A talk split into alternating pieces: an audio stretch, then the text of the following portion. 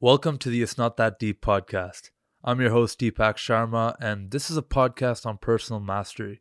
My mission is to make the best of the one life I have by realizing my potential. That's why I have conversations with high performers from all walks of life to level up my health, wealth, and happiness. Thanks for joining me on this journey.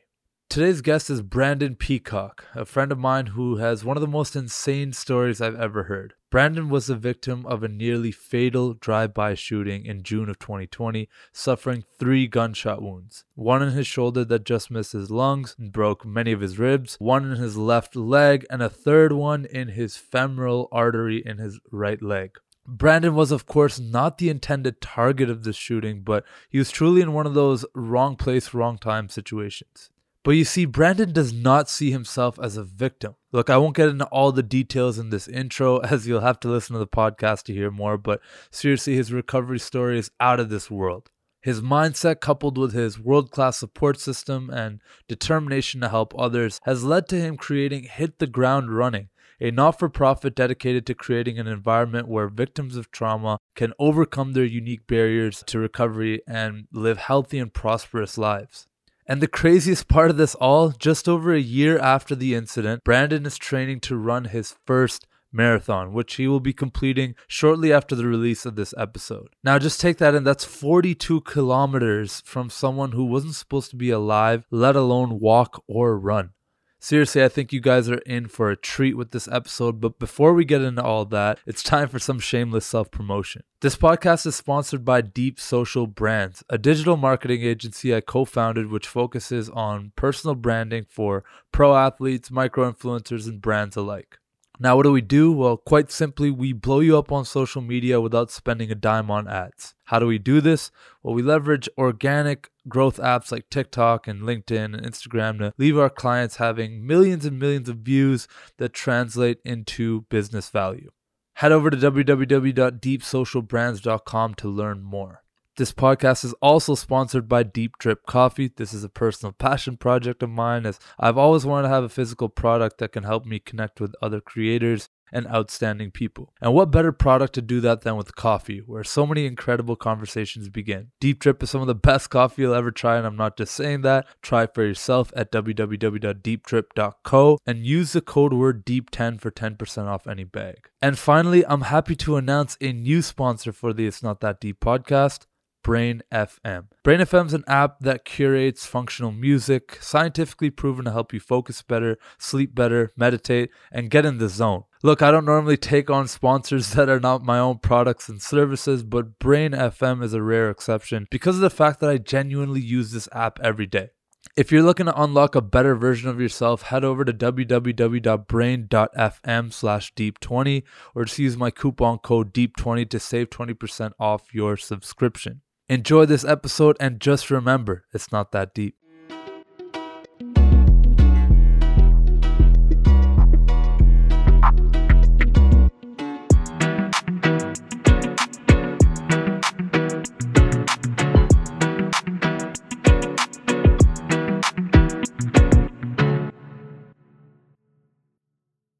Brandon Peacock, welcome to the It's Not That Deep podcast, man. Hey, thanks for having me, man. Long overdue. Very long overdue, my brother. We've been trying to set this up for what seems like nine, ten months now.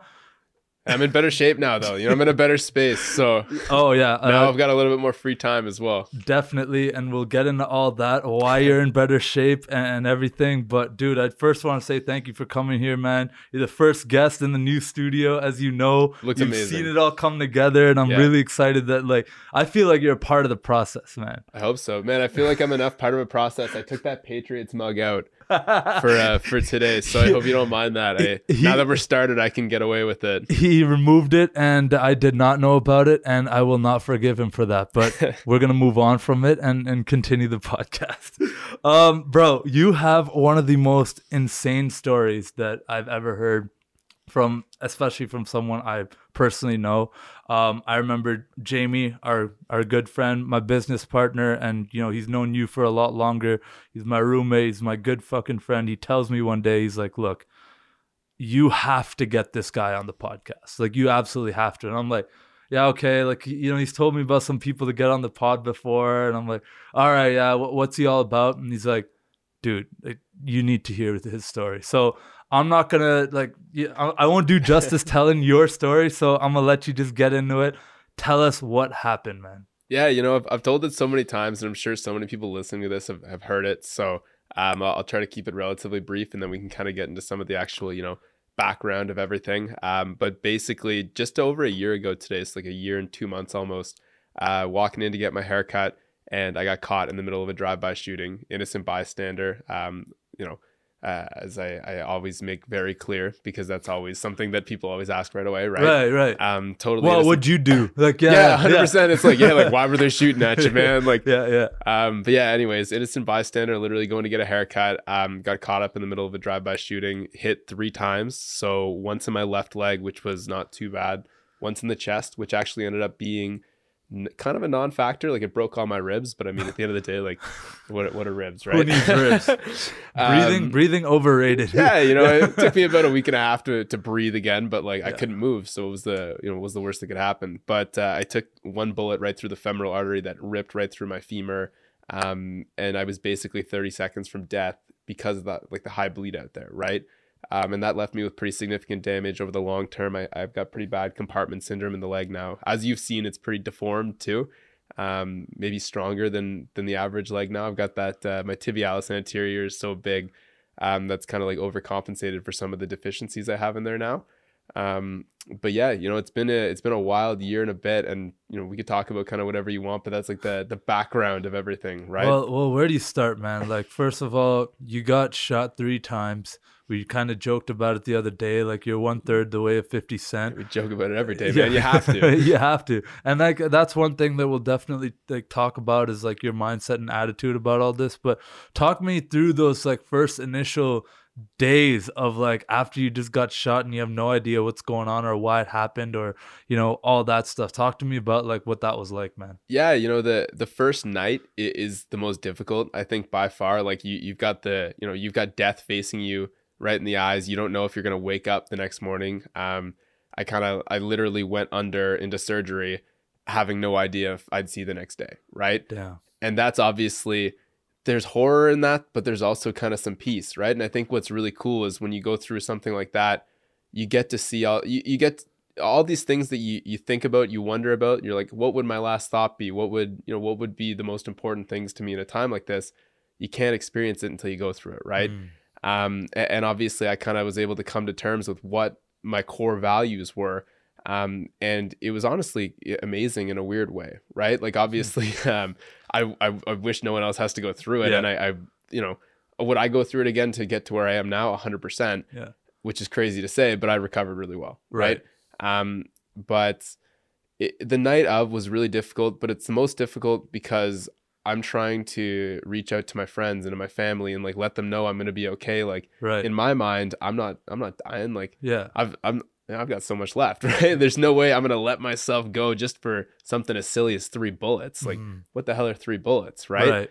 Um so the night of I was super optimistic Nice. and my biggest concern was reaching out to my friends, my family, like letting them know like, hey, I'm gonna be okay, right? Mm. Um, I actually called my mom the night of uh, before the police took the phone from me because you're not big no no. You're not supposed to call anybody when you're involved in a gang shooting. Okay. Um, Fair. but I but again I called my mom just to let her know like, hey, it's gonna sound crazy. I got shot. I'm gonna be all right. Don't stress. But I wanted you to hear from me Yeah. because that was at the top of my mind. Right. It was like I know the second she hears this, she's gonna lose it. Right. Yeah, of course. Um, as any mom would. Yeah.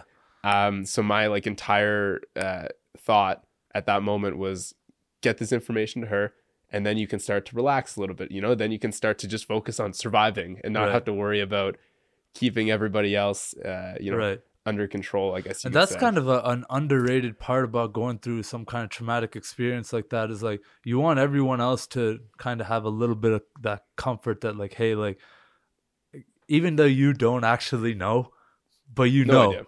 Yeah, you're like i'm good i'm gonna be okay i'm gonna get through this but like you can't actually like for sure for sure know Yep. because you're you're kind of at the mercy of like a bunch of different factors you don't know exactly where these bullets hit or what exactly is going on you Yep. just got doctors and experts and whatever telling you like okay like you're going into surgery blah blah blah you're gonna wake up and then you're gonna feel like you got hit by a truck, but then you know you're gonna come out of it and you're gonna be okay. Like Yeah. and relaying that to your loved ones is that's got to be tough, man. That's got to be that takes a lot of courage. Like you know, on top of like be, obviously being shot, like that's the part that you don't have in your control. But the way you're able to kind of react to that, pretty Yeah. admirable, man. yeah you know it's it's difficult but i think once once you can kind of like inspire that hope in in everybody around you like i think the doctors probably like knocked their hope down a little bit i think they told my parents i had like a 50-50 shot at survival that night um and they basically said like my mom and dad were under the impression that like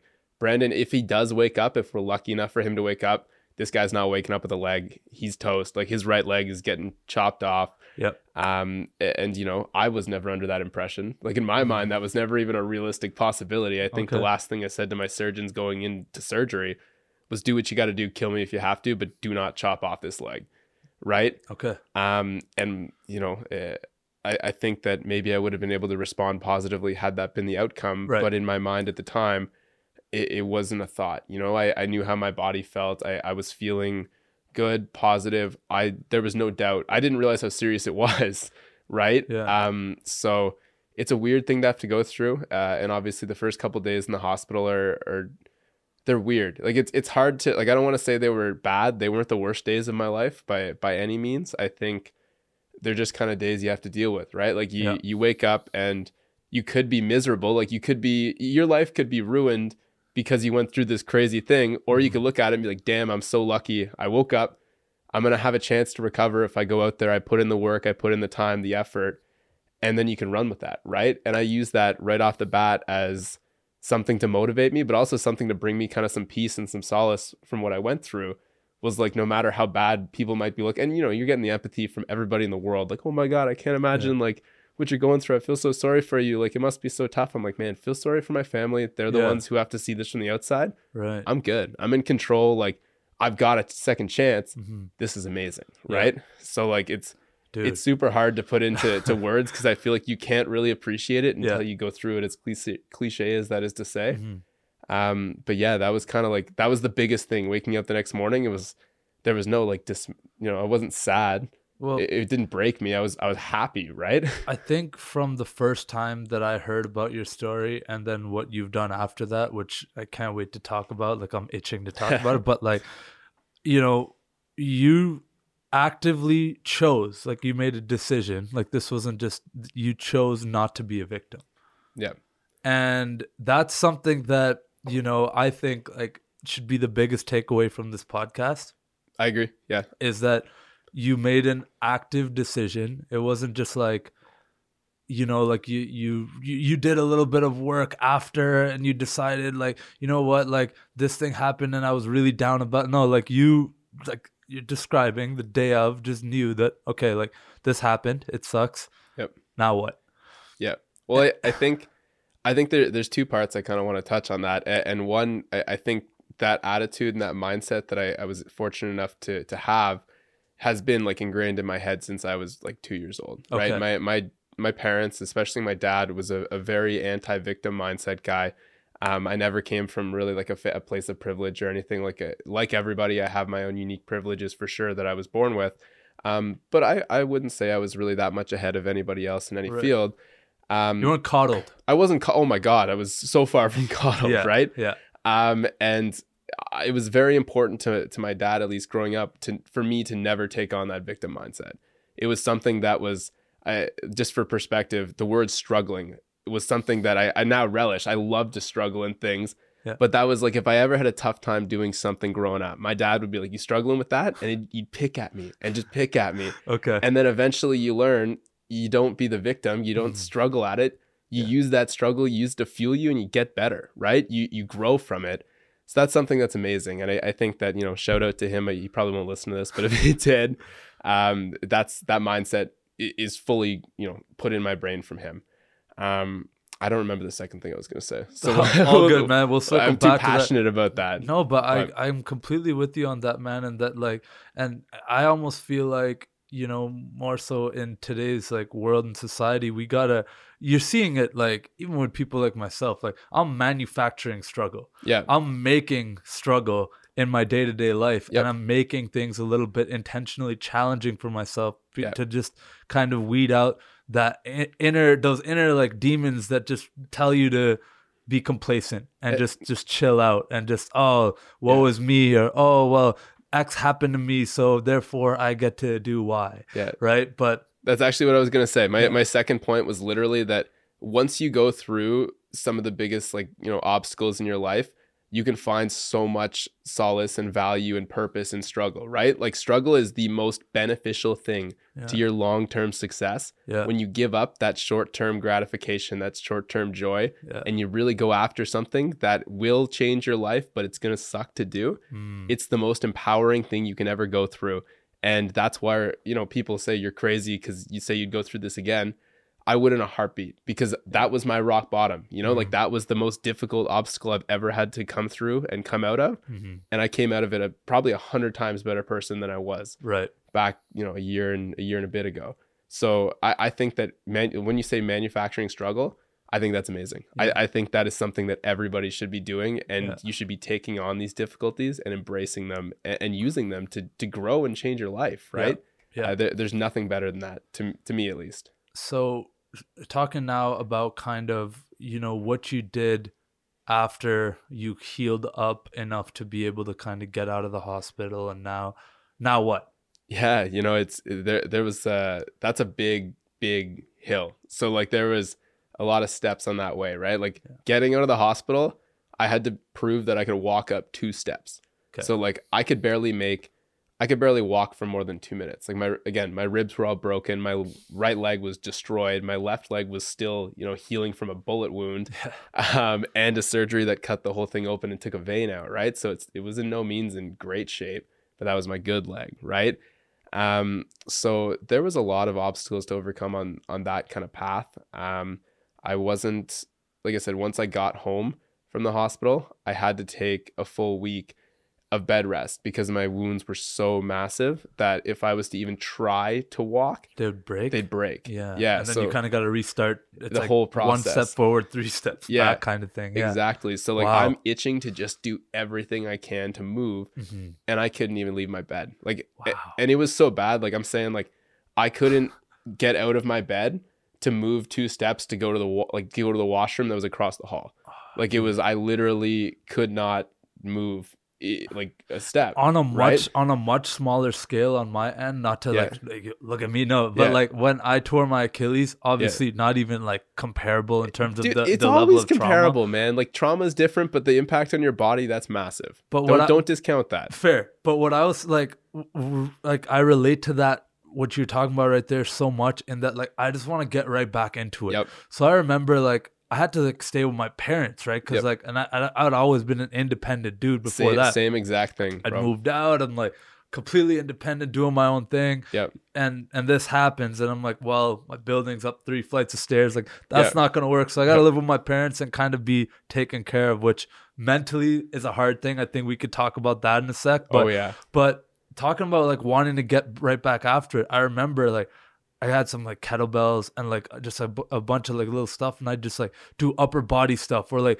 Yep. try as quickly as I can. Like I still got the boot on. I remember My- seeing you do that, and uh, like shout out to you. That's that's a lot of respect because that's a lot harder than people would give it credit for. When you Appreciate just see that, it on man. you know Instagram, whatever. You're like, oh, he's just using his arms. It's like your whole body is destroyed when you go through an injury like that. And more, more importantly, your mind. Yep. Like your mind can easily get destroyed, and you can easily what we were talking about a second ago. Go, woe is me. Yep. And like, well, you know, I'm gonna eat my feelings, or I'm gonna just binge Netflix now, or like, Yep. no, I'm like, you know what? Like, this is some much needed time that I could use to write or do this, or like, Yep. you know, like I could still do some stretches. You know, my other leg's fine. Why can't I do some single leg stuff or like whatever? But coming back to like what you're saying there is like, like how frustrating was it that like you still couldn't do that yet? Like you still actually had to give the wound time to heal. Yeah, yeah, that that was frustrating, and it's something I've talked about too. Like I, you know about it, but for the people, the listeners, maybe like in my first three days in the hospital,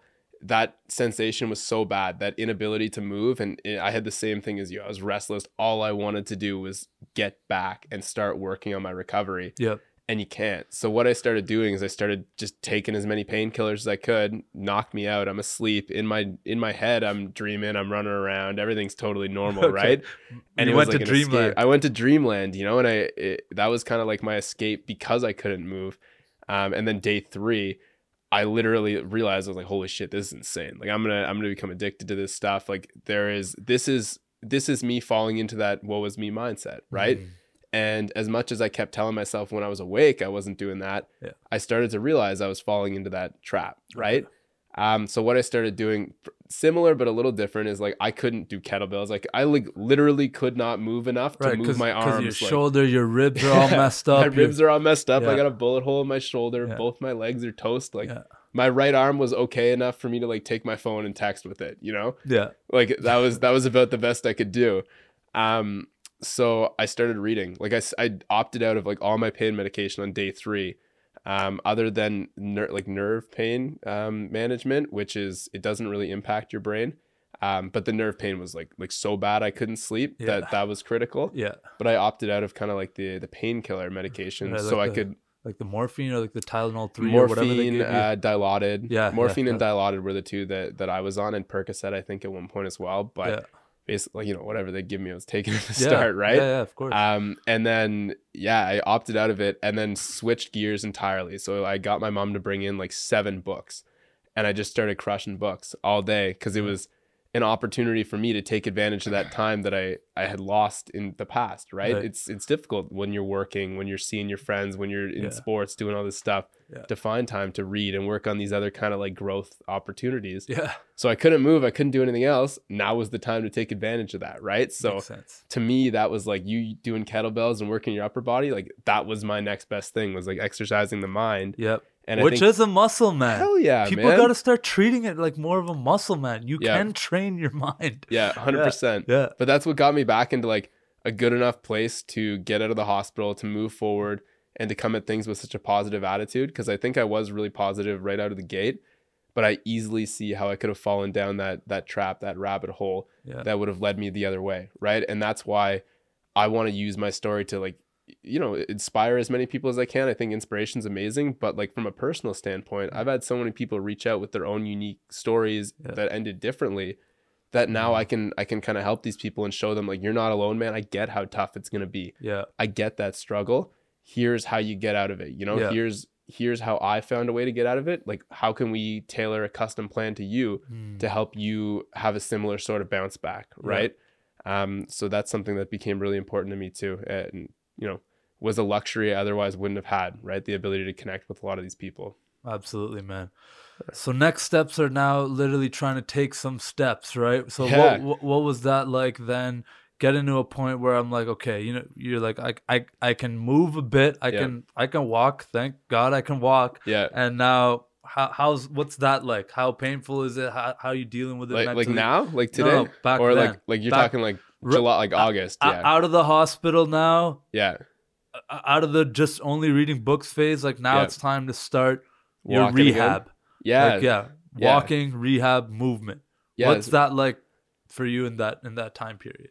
yeah you know that that was obviously it was exciting right i, I had that opportunity um to to start my life again right Mhm. almost um and so like we pushed physio really really hard like there was some days like where i was still hopping in on crutches but like kind of able to move a little bit better Yeah. um where frank my physio was literally like bending my leg behind my head like pushing it into my back like my Yeah. my heel into my back um just going that was way more painful than getting shot by the way the physio and the recovery Of course, because now you Um, got all the scar tissue. Oh all my the, god, all the scar muscles tissue, the nerves are all destroyed. Nerves, like yeah. I, I had a lot of problems that um that might go overlooked compared to like a regular, you know, broken leg or whatever, right? Because people probably in their head, like like people even like me who who haven't gotten shot, Yeah.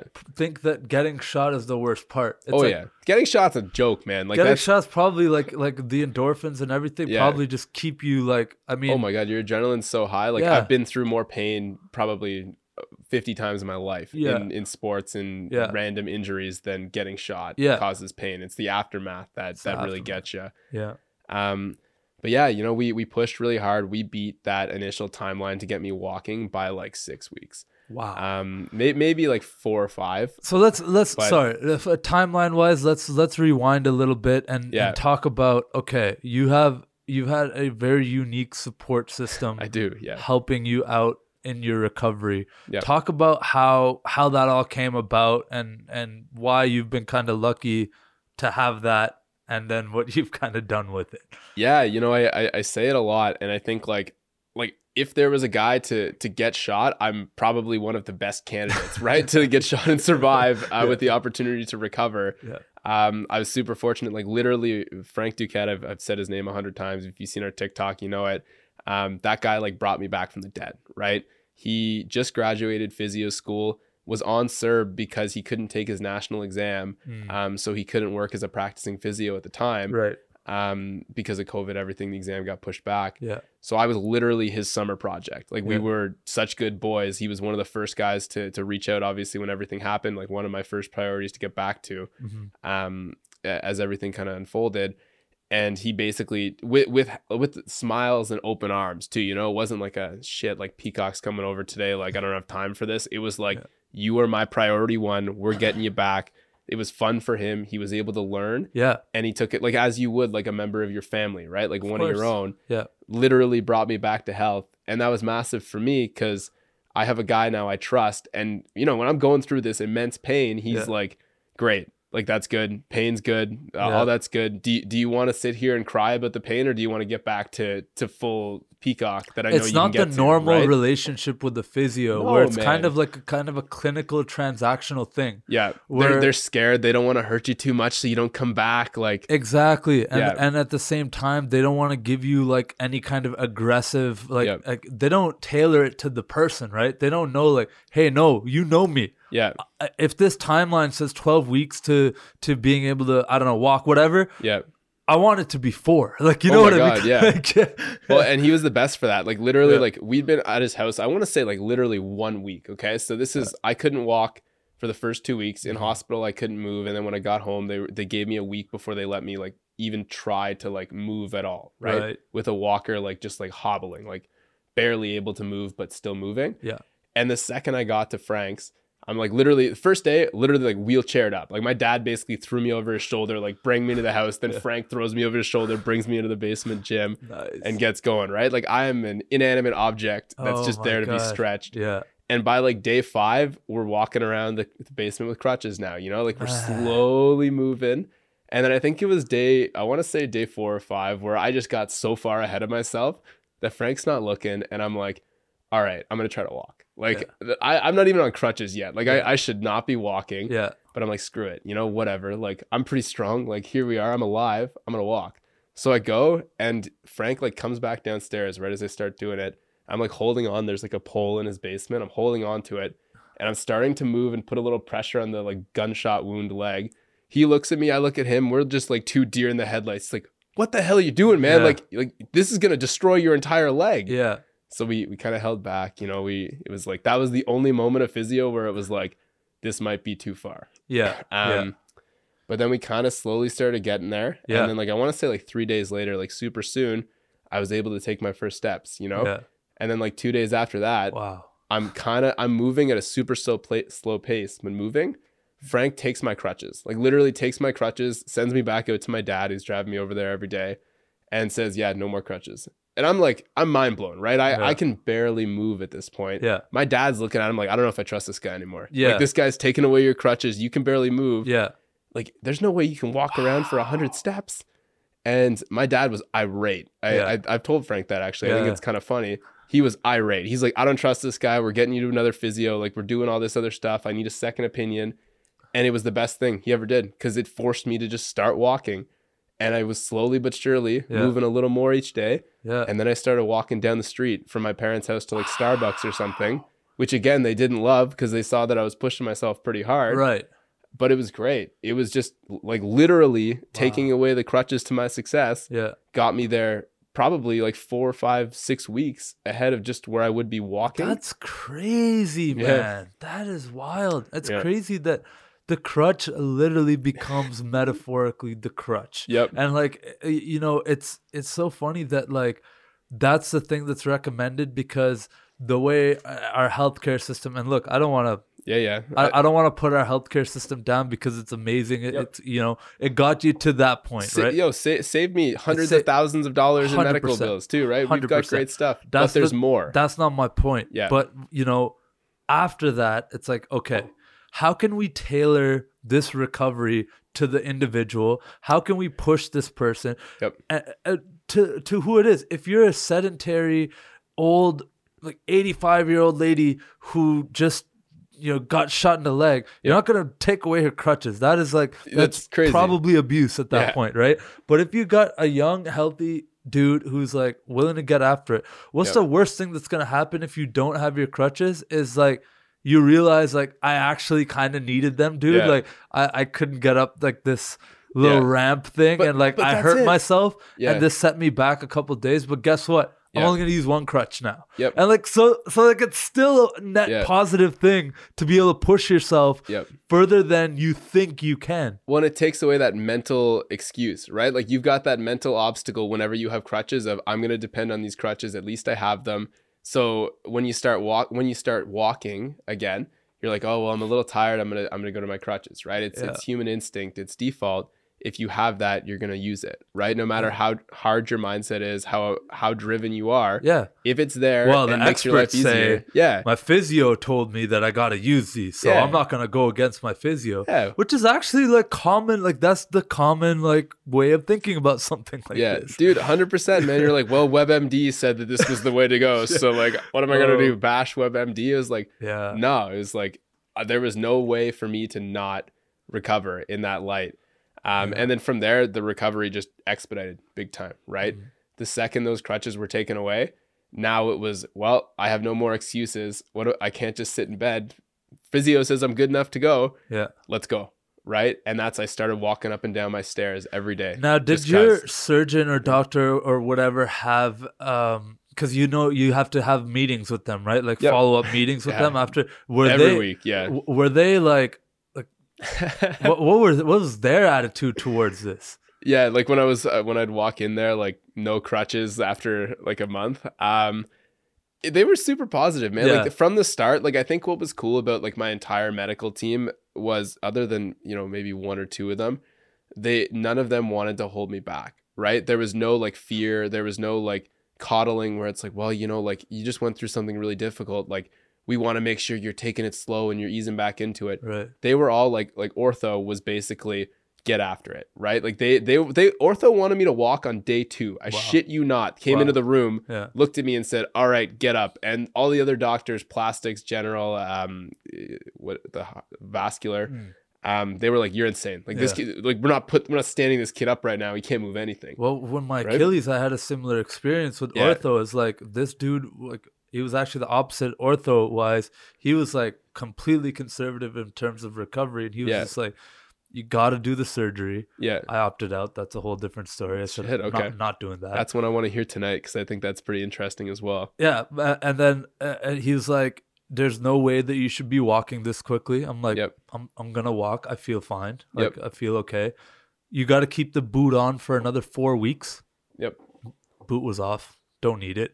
Gonna wear my shoes and Yep. keep the heel thing in, like keep my foot on in plantar flexion. Yep. Um, like, yo, what do you like? What is your advice? Yep. And so, like, I started becoming skeptical about everything that, and like, it's not this dude in particular. He's following a procedure. He wants another BMW. He wants Yep. to do surgery. Like, I get it. Like, I, I get it. I get the system, right? yeah but following a a cookie cutter prescription on how to heal Yep. With something like the human uh, body is so like against and i'm sure you know this now against any type of like way we should be going about the steps once you're outside of the hospital Yep. recovery like it's completely broken that system Yeah, well, I mean, the it- it's it's oftentimes the system's created for you to become dependent on it, right? And, and I think, like you you hit it perfectly before. Everyone's got such a unique recovery path. Everyone's gonna experience things totally different, and it all does depend on the severity of your injuries. Like, th- there's a million different factors, Yeah. right? For me, I was very fortunate that I had the opportunity, similar to you, to say, you know, screw it. Let's go. Let's let's work. The second that you're going to give me the opportunity to seize this, I'm going to take advantage of it and Yeah. I'm going to run with it, right? Yeah. Um, so I was really lucky in the same way that I think you were really lucky in your recovery process. Um, but you know, it, it was a lot of effort, and I think for the most part, like even my surgeons who were at the start, kind of like, okay, like this kid can't walk. It's day two. That's insane. And I feel like the bullet hole in my femur was probably enough to be like, okay, this kid actually shouldn't be walking. Like a hole in the femur is definitely not great. Yeah. Biggest Um, bone in the body. yeah, right? man, a hole in the middle of it can't be good. I Yeah. can't imagine at least. I'm Yeah. not I'm not a doctor, but Yeah. didn't feel great on my leg. Yeah. Um, but you know, they they want to do they have different views and methods of what's best. Um, like for example, I was supposed to get a skin graft to cover up like a massive, massive, massive incision I had on my calf. Yeah. Um, and plastics just kind of said, fuck it. They're like, well, you know, like it doesn't look great. Like we might have to wait a couple extra days for surgery. Let's just stitch it up. And you know, like I'm not a doctor, like I don't know anything. I'm like, I'm sitting there and my parents are like, my parents were so adamantly against it. I actually talked to my mom yesterday. They're like, skin graft's safer, you know, like it's it's a tried procedure. It's very like we don't know if the stitches will stay, like it's a pretty big wound. Plastics was like, ah, it might not work, but like it doesn't work, fuck it, we'll just skin graft it then Yeah. aesthetically, it'll look way better if we go this way. I'm like, all right, I'm in.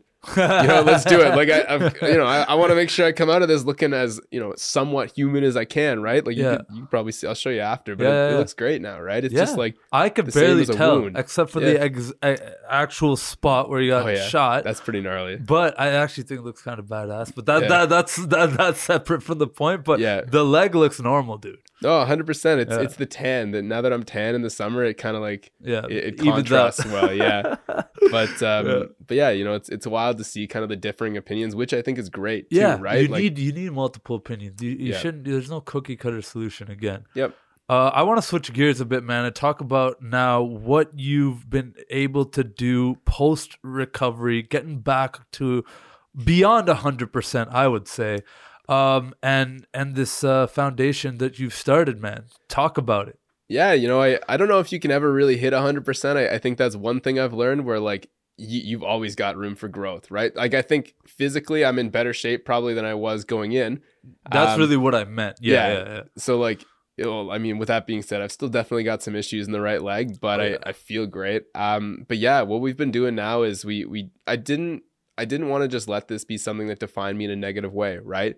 There's like, there is kind of a, a cool kind of catch in being that guy who got shot. You know, like people know it, like that's kind of the way you're labeled, and you fall into that label, which is all right. But I didn't just want to be that random guy and got who got shot in Ottawa, who you hear about through your buddies.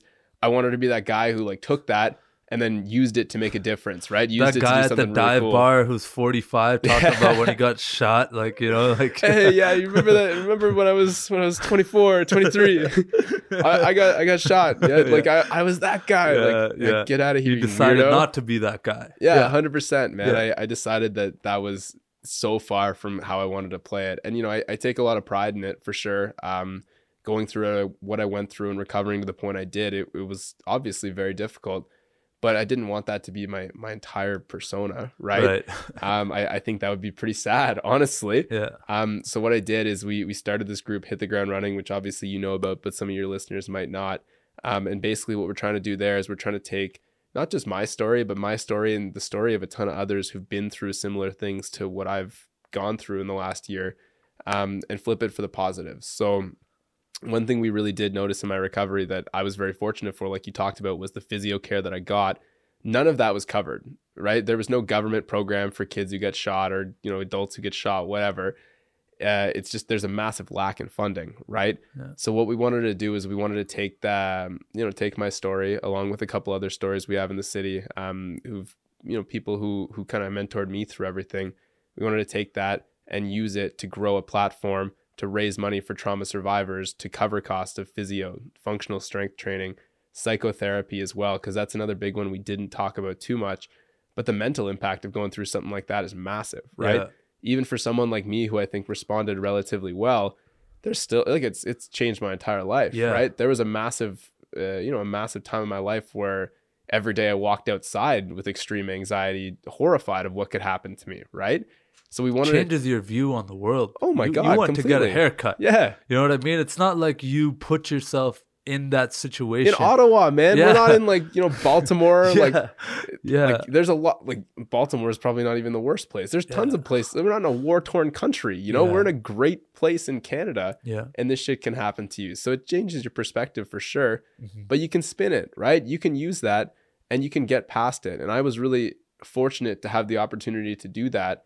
Um, but I want to make sure that as many people as I can, I can impact in a positive way and give them that same opportunity and, and really just give them, sorry, give them the tools, I guess, because I can't really control how they think or what they do, but I can show them what worked for me, what's worked for many others who have different response patterns to me, Right. and how we can get there. So that's really what I wanted to do with hit the ground running and to surround all that.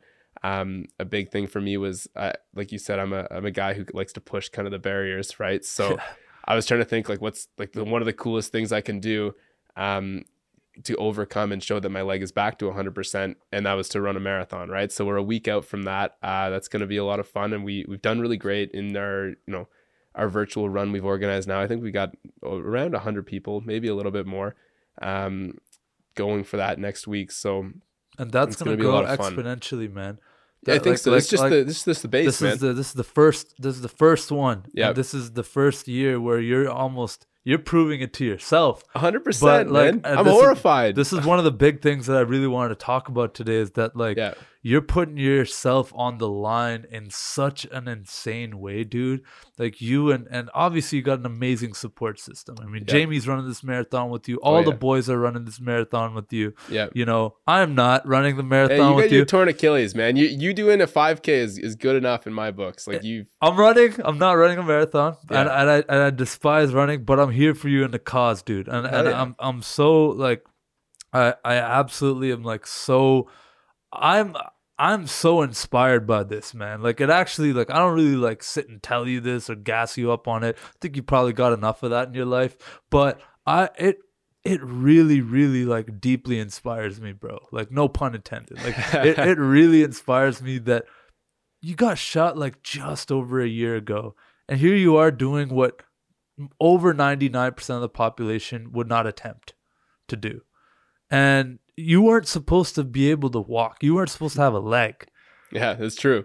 like you like and and here you are like a week out from running this marathon i know you're gonna crush it you could probably do an extra 10k after it because of the shape that you're in and the miles that you've already put in Mhm. um, training for this and and the mindset behind that. So big ups to you, man. Kudos to you, bro. I'm super excited for what hit the ground running is going to be able to accomplish from the from the from the the checkbox part of it, right? Because that is how how society works. Is like w- once this is over, once you're over, like get doing the marathon and all the press and you're gonna be a way bigger podcast than this and people talking about this and you're gonna be coaching people and you know this foundation is gonna grow and blow up and, and impact people globally Yeah. trauma survivors globally not just here in canada like i see that all happening for you and like that just speaks such volumes to like going back to the day that you were shot just flipping that switch and being like i'm good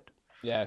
Yeah. Hey, man. Well, I appreciate that it inspires you. Obviously, that's that's not the intention for me, but I think it's something that's really cool, right? And that's where I take a lot of pride in in my unique recovery. But also, what we've been able to do is if I can create a platform where I inspire people to get out there and better themselves, that's literally the best thing I could ask for coming out of this, right? Like if if there's a way that me living my life can make other people get to their best self, yeah there is nothing more i would go through it a hundred more times going through what i went through to Yeah. get to that point right i think that's that's the most self-fulfilling thing that you could ever have right well right? you've got a mission beyond you now. A hundred percent. That and that's that's where it gets it's amazing. It, it seriously is. And that's it's something that's really hard to understand when you're not in that position but it's it's so great that i can i can inspire others in just doing what i would have probably done regardless right?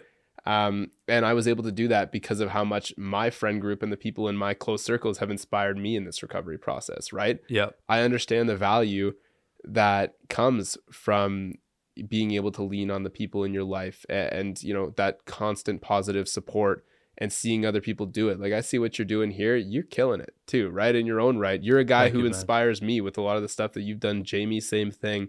Um, I would have loved to have him on here, but uh, um, we'll do another one, man. We'll run it back. Hell yeah, Yeah. man. But uh, you know, seeing the the work and the time and the effort that you guys put into the crafts that you want to perfect, that's inspiring to me, right?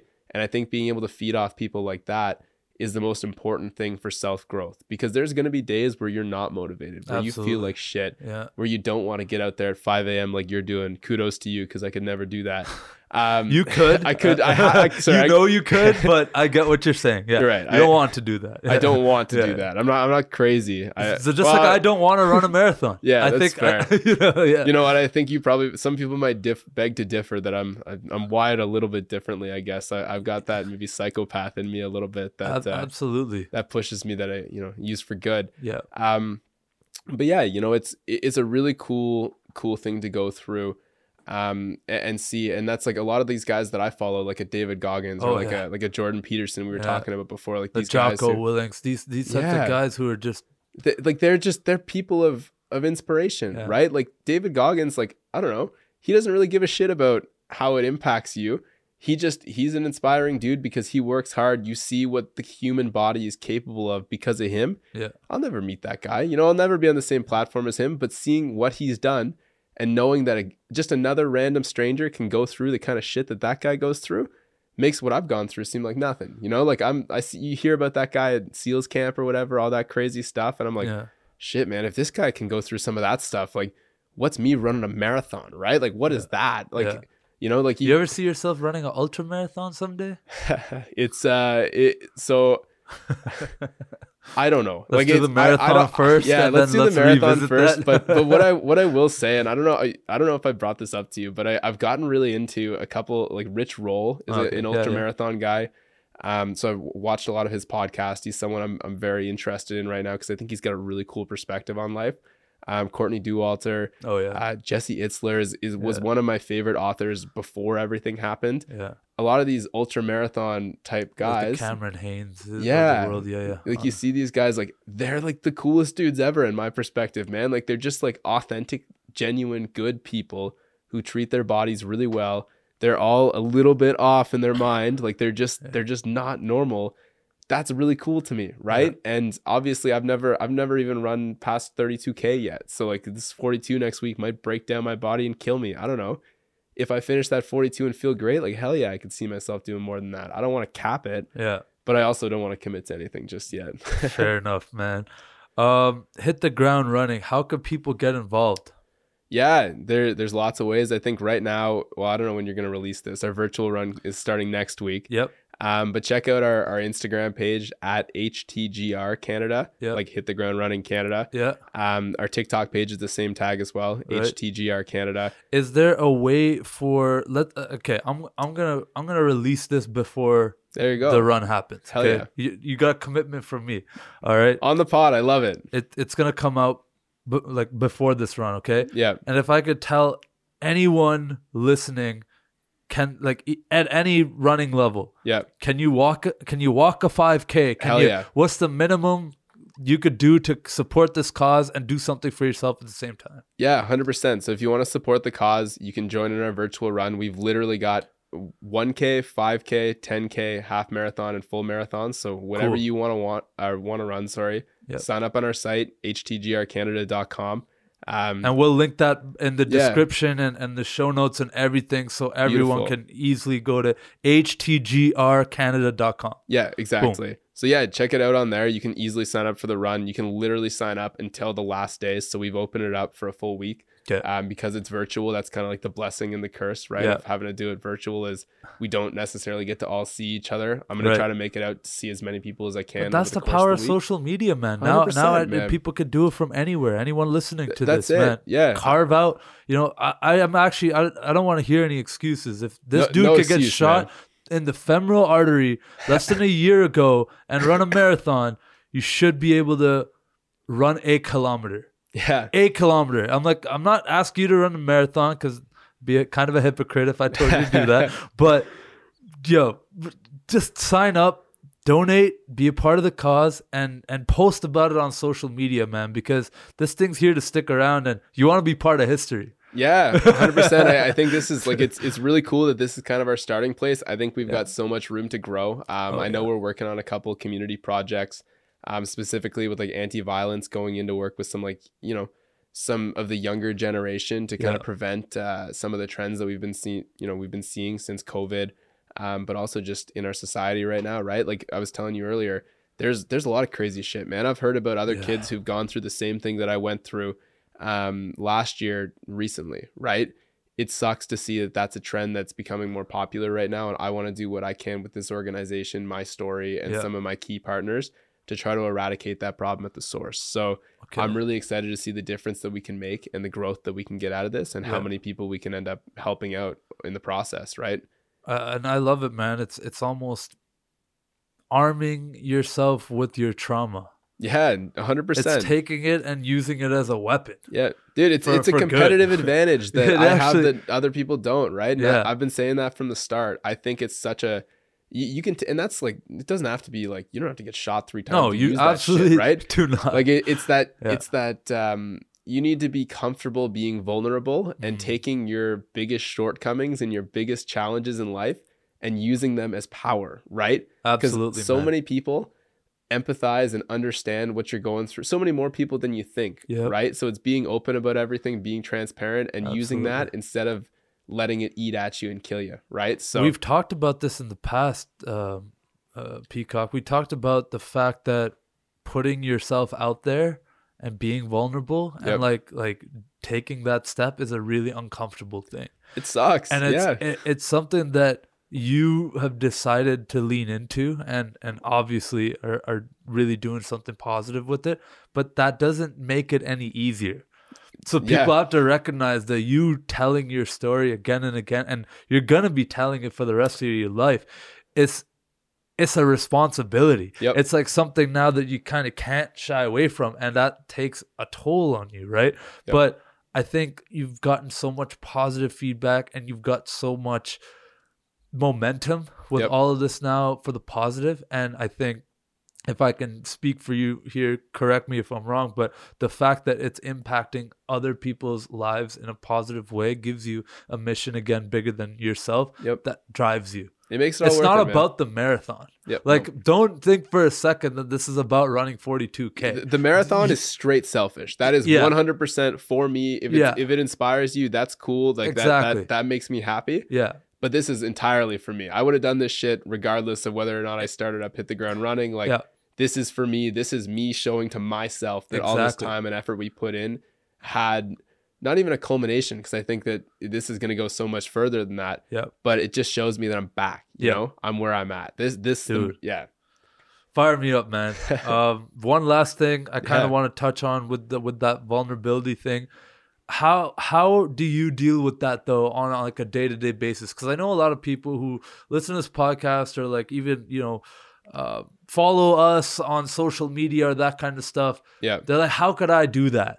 How could I be a little bit more like I'd love to start a business, start this, start a podcast, do this and that, but like they're a little stuck with like the vulnerability bit. And, and I think Yep. like I we, would agree that that's Oh kind of the hump, right? I, I would have had this. Sorry, I walked away from the mic there. I would have had the same exact response before going into everything. Even when I'm when I started with being a little bit more open about my story. Yeah. You're always stressed out, man. Like I was Yeah. maybe stressed out for a few different reasons. I, I maybe was worried that the wrong person would hear this and I'd end up on some sort of target list that I didn't want to be on. Right. Um, again, I don't even know who to look out for, but um, exactly. you know, it, it everyone's got their own reasons to be vulnerable, but there's so much power in that vulnerability, right? It's Yes. going out there and understanding like you, right now your biggest fear Yeah. is that you didn't take that step, right? Is that you didn't start being a little more active on social media and start that business you've always been thinking about. One day your biggest regret is going to be that you didn't do that, right? And I think that's so important to realize that you have to pick one. Do you want to have regret or do you want to have you have to deal with being a little bit uncomfortable Yeah. and being a little bit vulnerable, right? Or, the chance of quote unquote failure or being Yep. embarrassed or being judged or being Use it to your fun of. advantage, man. That's all like that's what I love about you, man. It's Yeah. like that you you've leaned in on it, you own your story. You have to. you you you you love yourself. You have to. And and that's Even your shortcomings, your flaws, like yeah. I, I don't know, man. I'm probably one of the most embarrassing guys that I know, and I'm sure most of my friends can attest to that, right? Um, I, I do so much stupid stuff on a daily basis that I, like I'll rip on myself for. Oh, we right? all do, You man. have to, Yeah. but that's it. Everybody comes into these places, and I'm guilty of it myself, thinking that you're so so much better, you're so so great, and you think that because you don't put yourself out there and you're not, you know, you, you don't put yourself at risk for any sort of shortcomings or Yeah. failure. And at the end of the day, like what the what the hell quality of life is that, right? You're gonna be scooting by, you're just gonna live a regular life, Yeah. and you're gonna live a life filled with a ton of regret. And why, like in my mind, I, I would have rather died the night that I did than have come back and just regretted it, right? Like if I was to look back, I'm thinking about 60 year old Brandon. Yeah. 60 year old Brandon looks back on 24 year old Brandon, and if I didn't use this to do something better, I would have hated that guy, right? I would have wondered if it was even worth that second opportunity. So seriously, like if if that's your only obstacle, eh, maybe it sounds a little insensitive because it is tough for sure, but get over it. You know? Dude, you just spoke to the reason why this podcast exists and why what it's why it's called it's not that deep. Yeah, Like it really isn't. it's not, man. Don't overthink things so Yep. much. Don't assign so much um importance to them. Yep. Float through life with a little bit more of that what you just described, your deathbed. Yep. You know, just think about that guy and like what he or she would regret Yep. and and just go for things, man. Just ape it. I, I always just Yeah. say, just ape things. Just go for it. Just break through that wall and like you're you're not gonna be good at first. I've told you about my first podcast. I hated it. Yeah. I'm so critical of it. Dude, We're I, people- I know yeah. nothing about what I'm doing, right? I've, I've learned so much just in two months. Yeah, Like it's it's not easy. yeah, It's gonna be hard, but you gotta realize that everybody going through those same steps, it's just as difficult for them as it was for for you or for you know Joe Rogan. I'm sure it was just as hard for him, and now Yeah. look where he is. Right? It's it's not gonna be easy off the start, but that's the times you gotta enjoy, right? Relish that shit.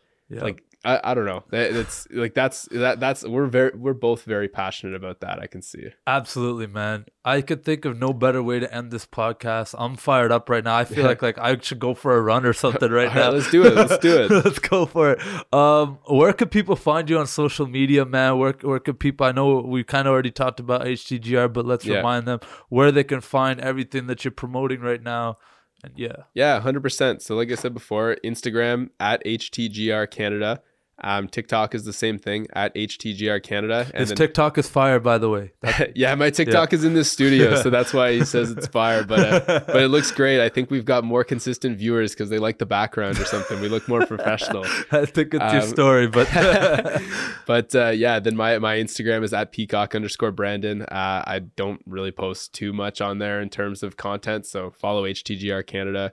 Um, but but yeah, you know, like we we post a couple kind of updates every once in a while on the Instagram too that are pretty cool. So check out both. dude, thank you so much for coming on the podcast. For everyone listening, just remember it's not that deep.